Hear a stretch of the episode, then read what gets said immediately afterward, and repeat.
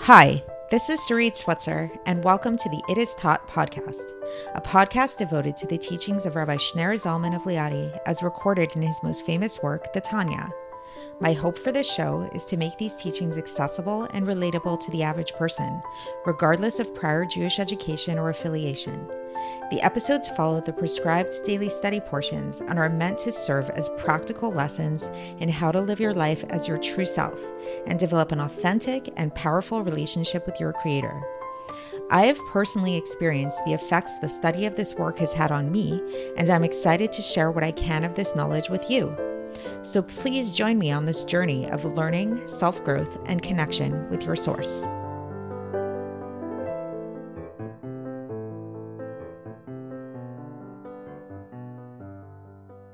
Hi, and welcome to the It Is Taught podcast. This is episode 360 for the 23rd of Cheshvan in a leap year. Think about the people in your life for a second. Think about your family, your friends, your loved ones, and think about the person who you would consider to be the most generous. So, hopefully, you can think of at least one person like this. So, focus on one of them. Maybe this person is always there for you emotionally. Maybe every time you make a Shabbos meal, they always uh, offer to help, always offer to bring something. Uh, maybe on your birthday, they always make sure to either take you out to eat, get you a present, or write you a nice card, call you up, you know, something like that. So let's take that example of the birthday. You know, let's say this is a friend that you've had for for 20 years, let's say, and every single year they always make an effort to get you a really nice present and write you a really nice card and maybe take you out to eat. This is like a super generous person we're thinking about here, right? Now, what if all of a sudden, out of the blue, this same friend, your birthday came around and they didn't even acknowledge it? What if, like, they didn't even call you up to say happy birthday? Or what if they did? What if they just like, you know, they sent you like a nice, like an email, a quick little email, like happy birthday, but no present, no card, no taking you out to eat or whatever. And as far as you knew, you were still in their good graces. You guys didn't have a fight. Um, you know, as far as you knew, there wasn't, it's not like this person went through like a major life change or something like that. So, what's going on? What you'd notice this, right? You'd notice that the person definitely acted different towards you in this birthday. Um, and it might feel a little hurtful, right? Um, versus, let's say you have another friend who is a good friend and it's, there's nothing wrong with your friendship, but they never did this before. They never took you out to eat. They never, um, bought you a fancy present for your birthday or anything like that. When your birthday comes around and you get that same email message from them just with a brief little happy birthday, you're not going to be as insulted, right? Or you're probably not going to be as insulted at, at all because that's you have different expectations of these different friends, right? Somebody who gives to you often and always, there's a certain, you build up a certain standard with that. And this is true for so many areas of life. This is true for ourselves as well. That when we, um, you know, we, ha- we all have standards in terms of how we dress, in terms of uh, how much money we make, in terms of what type of car we have, you know, things like that. And uh, once you have a certain standard, like there's a certain, maybe in the negative sense, there's actually um, studies that have shown that the richer people get, the more they want because certain things that have become kind of like just um, necessities that in the past would have that like like when you have a you know, we all have like baseline necessities and then we have things that we think of as luxuries. But the richer people get, those luxuries become necessities. An example that comes to mind for myself is manicures, is getting manicures. This is something I do on a regular basis. And living in New York, many of my friends do this as well. It's a every other week occurrence. For some of my friends, it's a weekly occurrence, some people monthly occurrence, but it's pretty regular. And was interesting to notice over the pandemic, over COVID, when everybody was locked down, is it went from being it really made me realize that it's actually not a necessity it's actually a luxury. And even after the pandemic was over and I, once things started opening up again even though now i am back to my regular manicure schedule it did kind of make me realize it put it in perspective that you know well for me this has become a necessity for many other people this is considered a luxury. So it, it is really all relative but at the same time once you have a standard uh, we're very quick to ad- adopt to that standard and that becomes the regular that, that becomes the habit we see this in our Gashmias life in our materialistic life. It's very easy to see that. But what we're going to be learning about today is this should be true in our spiritual lives as well. if you have are the type of person that that prays at three times a day. And let's say you know you're a man and you go to shul every single day at the same time. If you don't so, show up for shul one day like that's a big deal if you've been going there for uh, for a long time versus somebody who kind of show, goes in and out shows up once in a while. You know that's the, it's like if they don't show up one day it's it's not like nobody will be so surprised but somebody who's a regular that's going to be noticed. And in particular the focus of what we're going to be focusing on today is the giving of charity and how what the Alter Rebbe is going to teach us and we're going to be learning an entire epistle today is that if you are accustomed to giving a certain amount of charity and to give charity in certain increments at the same time because as we've learned it's not only the quantity that matters but it's actually the uh, the consistency of giving charity on a daily basis, on a regular basis.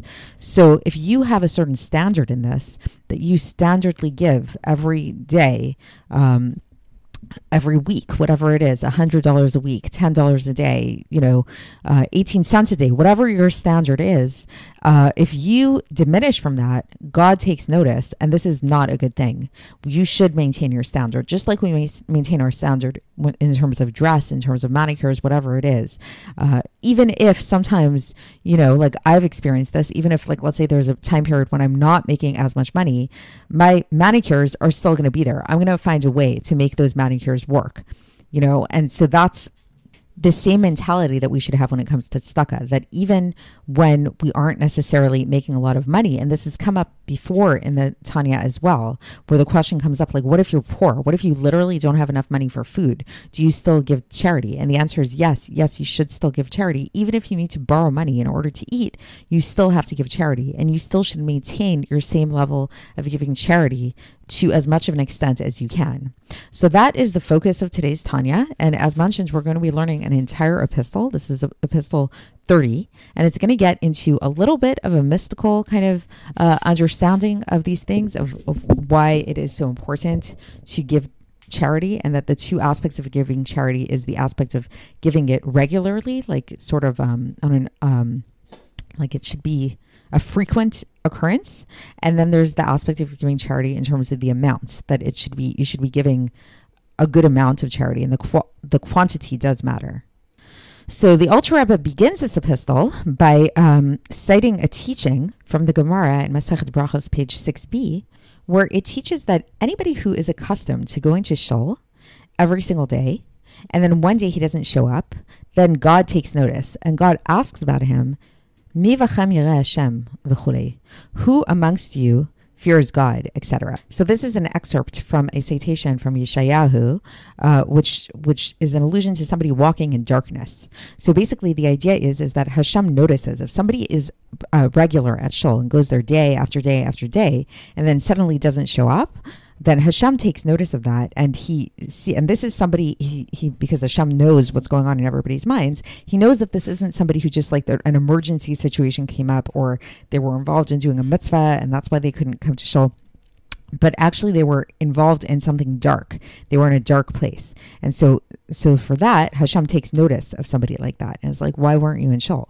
And then the Alter Rebbe goes on and he says that this is actually true of all the mitzvahs, not only the mitzvah of, you know, showing up for Shul, but all mitzvahs. Hashem takes notice if a person stops doing this mitzvah and they were accustomed to doing this mitzvah, and especially when it comes to the mitzvah of tzedakah, which as we've learned is equal to all of the other mitzvahs, right? We learned about this idea that we call um, tzedakah ha mitzvah, the mitzvah. It's a, it's a very essential mitzvah even if, and this is the thing, even if a person doesn't make a vow, so it's very important, uh, it's a kind of a Jewish precept, is that we make sure to be really careful not to make vows because vows have a very serious importance in Judaism.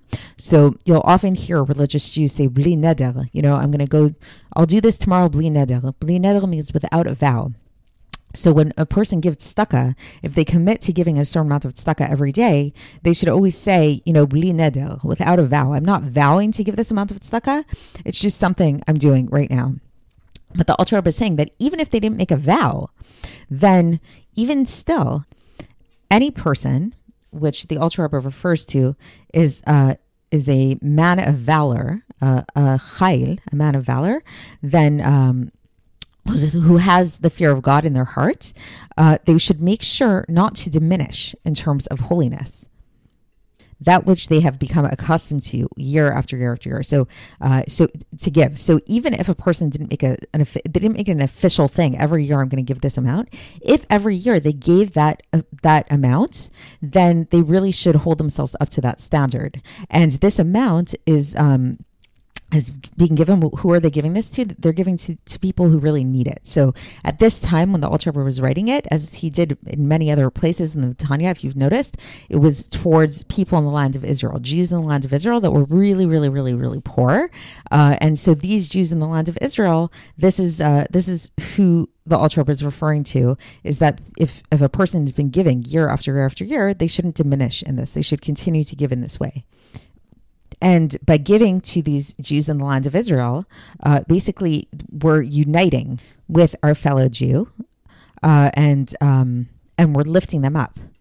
And so now the Alter Rebbe here cites uh, from Pirkei Avos, from chapter 3, Mishnah 15, where it says, Everything is according to the multiplicity of the action and according to the cheshbon, according to the accounting. So he's going to explain what this means. So, uh, so basically, just to give kind of an intro into what's coming up now, the Rebbe is going to really talk about this idea that there's two aspects to this giving of the tzedakah and to maintaining your standard in giving the tzedakah. One is giving in the same consistent way that you have been before, like in terms of, um, you know, in a habitual way. And the second is in terms of the actual quantity of the tzedakah.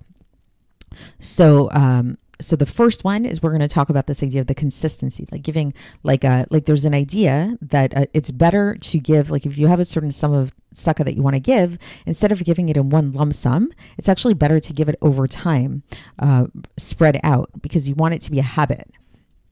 So, and then uh, we see that in Bava Basra in the Gemara it says Kol pruta gadol that every little coin, every individual coin adds up to a great amount.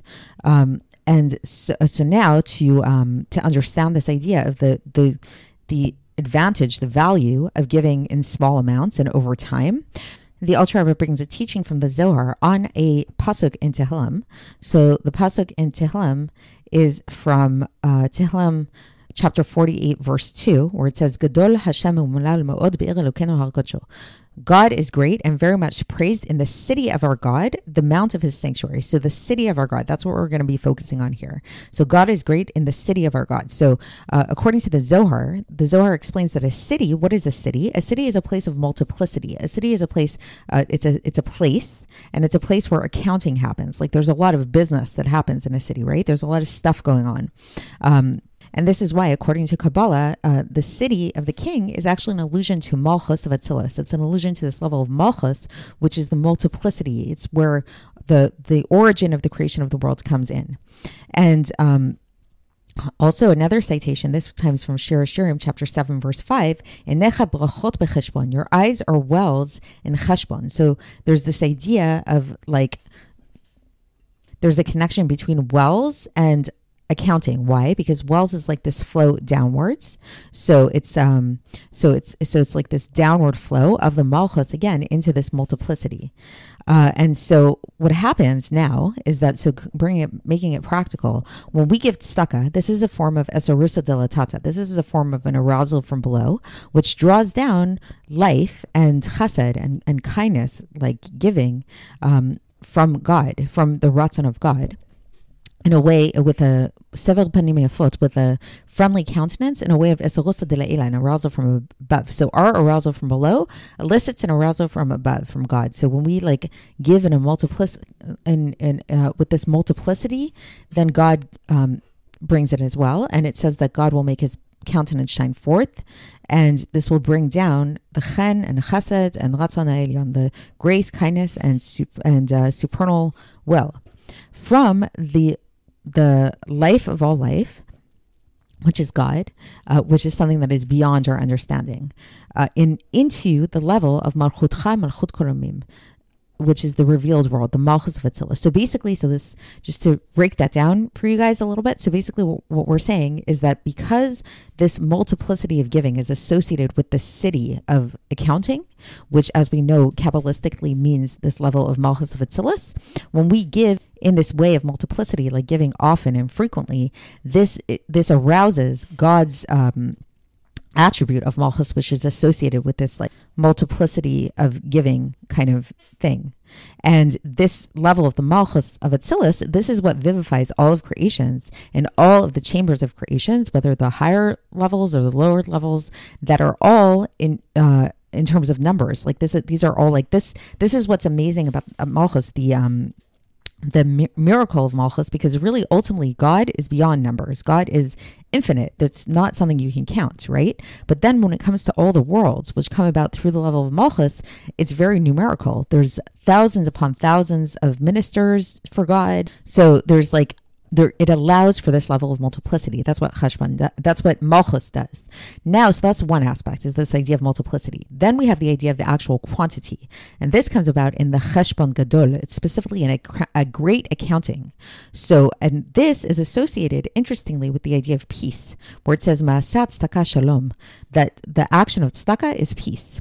What does this mean? So, what is shalom? Shalom, peace, is something that that combines two opposites. That's what peace is, right? So, what are what in spiritually speaking, what does this mean? The combination of two opposites. This is the um, one opposite is the heavens above, uh, which is the idea of ligdulato and cheker, that his greatness is unfathomable.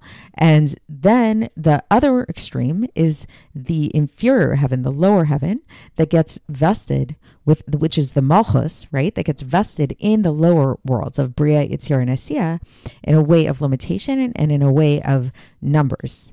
And the Rebbe concludes that this is sufficient sufficient for the understanding. So it's sort of a little bit of a cryptic note at the end there, kind of saying that like, you know, there's it's kind of hinting at the fact that there's a lot more to this than what the Alter Rebbe is saying here.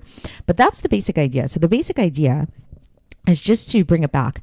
Uh, don't diminish your standards. So just like you have standards of dress, of you know, uh, lifestyle, restaurants, you know, whatever it is that your standards of living are, you should keep these same standards when it comes to your giving of tzedakah as well. If you're accustomed to giving a certain amount of tzedakah every year, and you're accustomed to giving tzedakah in a certain schedule on a daily basis, weekly basis, whatever it is, you should continue to do this. And spiritually speaking, there are two aspects to this. The aspect number one is that there's this idea of the city of God, which is the, which is malchus, which is the multiplicity of malchus. Um, God is infinite and uh, and one and not multiple, right? But the the uh, the miracle of Malchus is that it allows for this one unified, indivisible God to become multi, multi in, to go into to manifest the multiplicity into the multiplicity of our world. So when we give tzedakah on a regular basis, multiple times, this taps into this level of multiplicity and this allows the world to continue to receive nourishment and to be sustained in this way. And the second a- aspect of tzedakah is this idea of giving a lot. Because when we give a lot of tzedakah, this is where we're tapping into this idea of the accounting, the spiritual accounting, the great accounting, which again is an allusion to God's malchus. And this is the aspect of God's malchus which is associated with peace, with this idea of unifying again the infinity with the finitude. And through unifying the infinity with the finitude, uh, this uh, again uh, arouses God's malchus and it allows God to shower forth blessings onto us down here below. So, in short, give lots of tzedakah and give it often and never diminish from your standard of what you gave. Only go higher, never go lower. So that's it for today. And we will continue tomorrow when we begin the second to last epistle, uh, we're actually going to learn the entirety of the second to last epistle in this uh, in the sefer we've been learning of Iggeres HaKodesh. So we're nearing the end. Very, very exciting, very cool. So stick with it, and I will speak to you then. Thanks for listening to the It Is Taught podcast, hosted by Sarit Switzer. This podcast is dedicated in loving memory of my maternal grandfather, Avraham Yitzchak ben Binyamin HaKohen of blessed memory. Music by Shoshannah. If you enjoyed this episode and would like to support the show, please share it with others and subscribe on YouTube, Apple iTunes, Spotify, or wherever you listen to podcasts. And make sure to leave us a five star review. To find out more about the It Is Taught project, including more information on my soon to be published book, please visit our website itistaught.com. To catch the latest from me, follow me on Facebook, Instagram, and Twitter. Looking forward to speaking with you tomorrow, and until then, have a great day.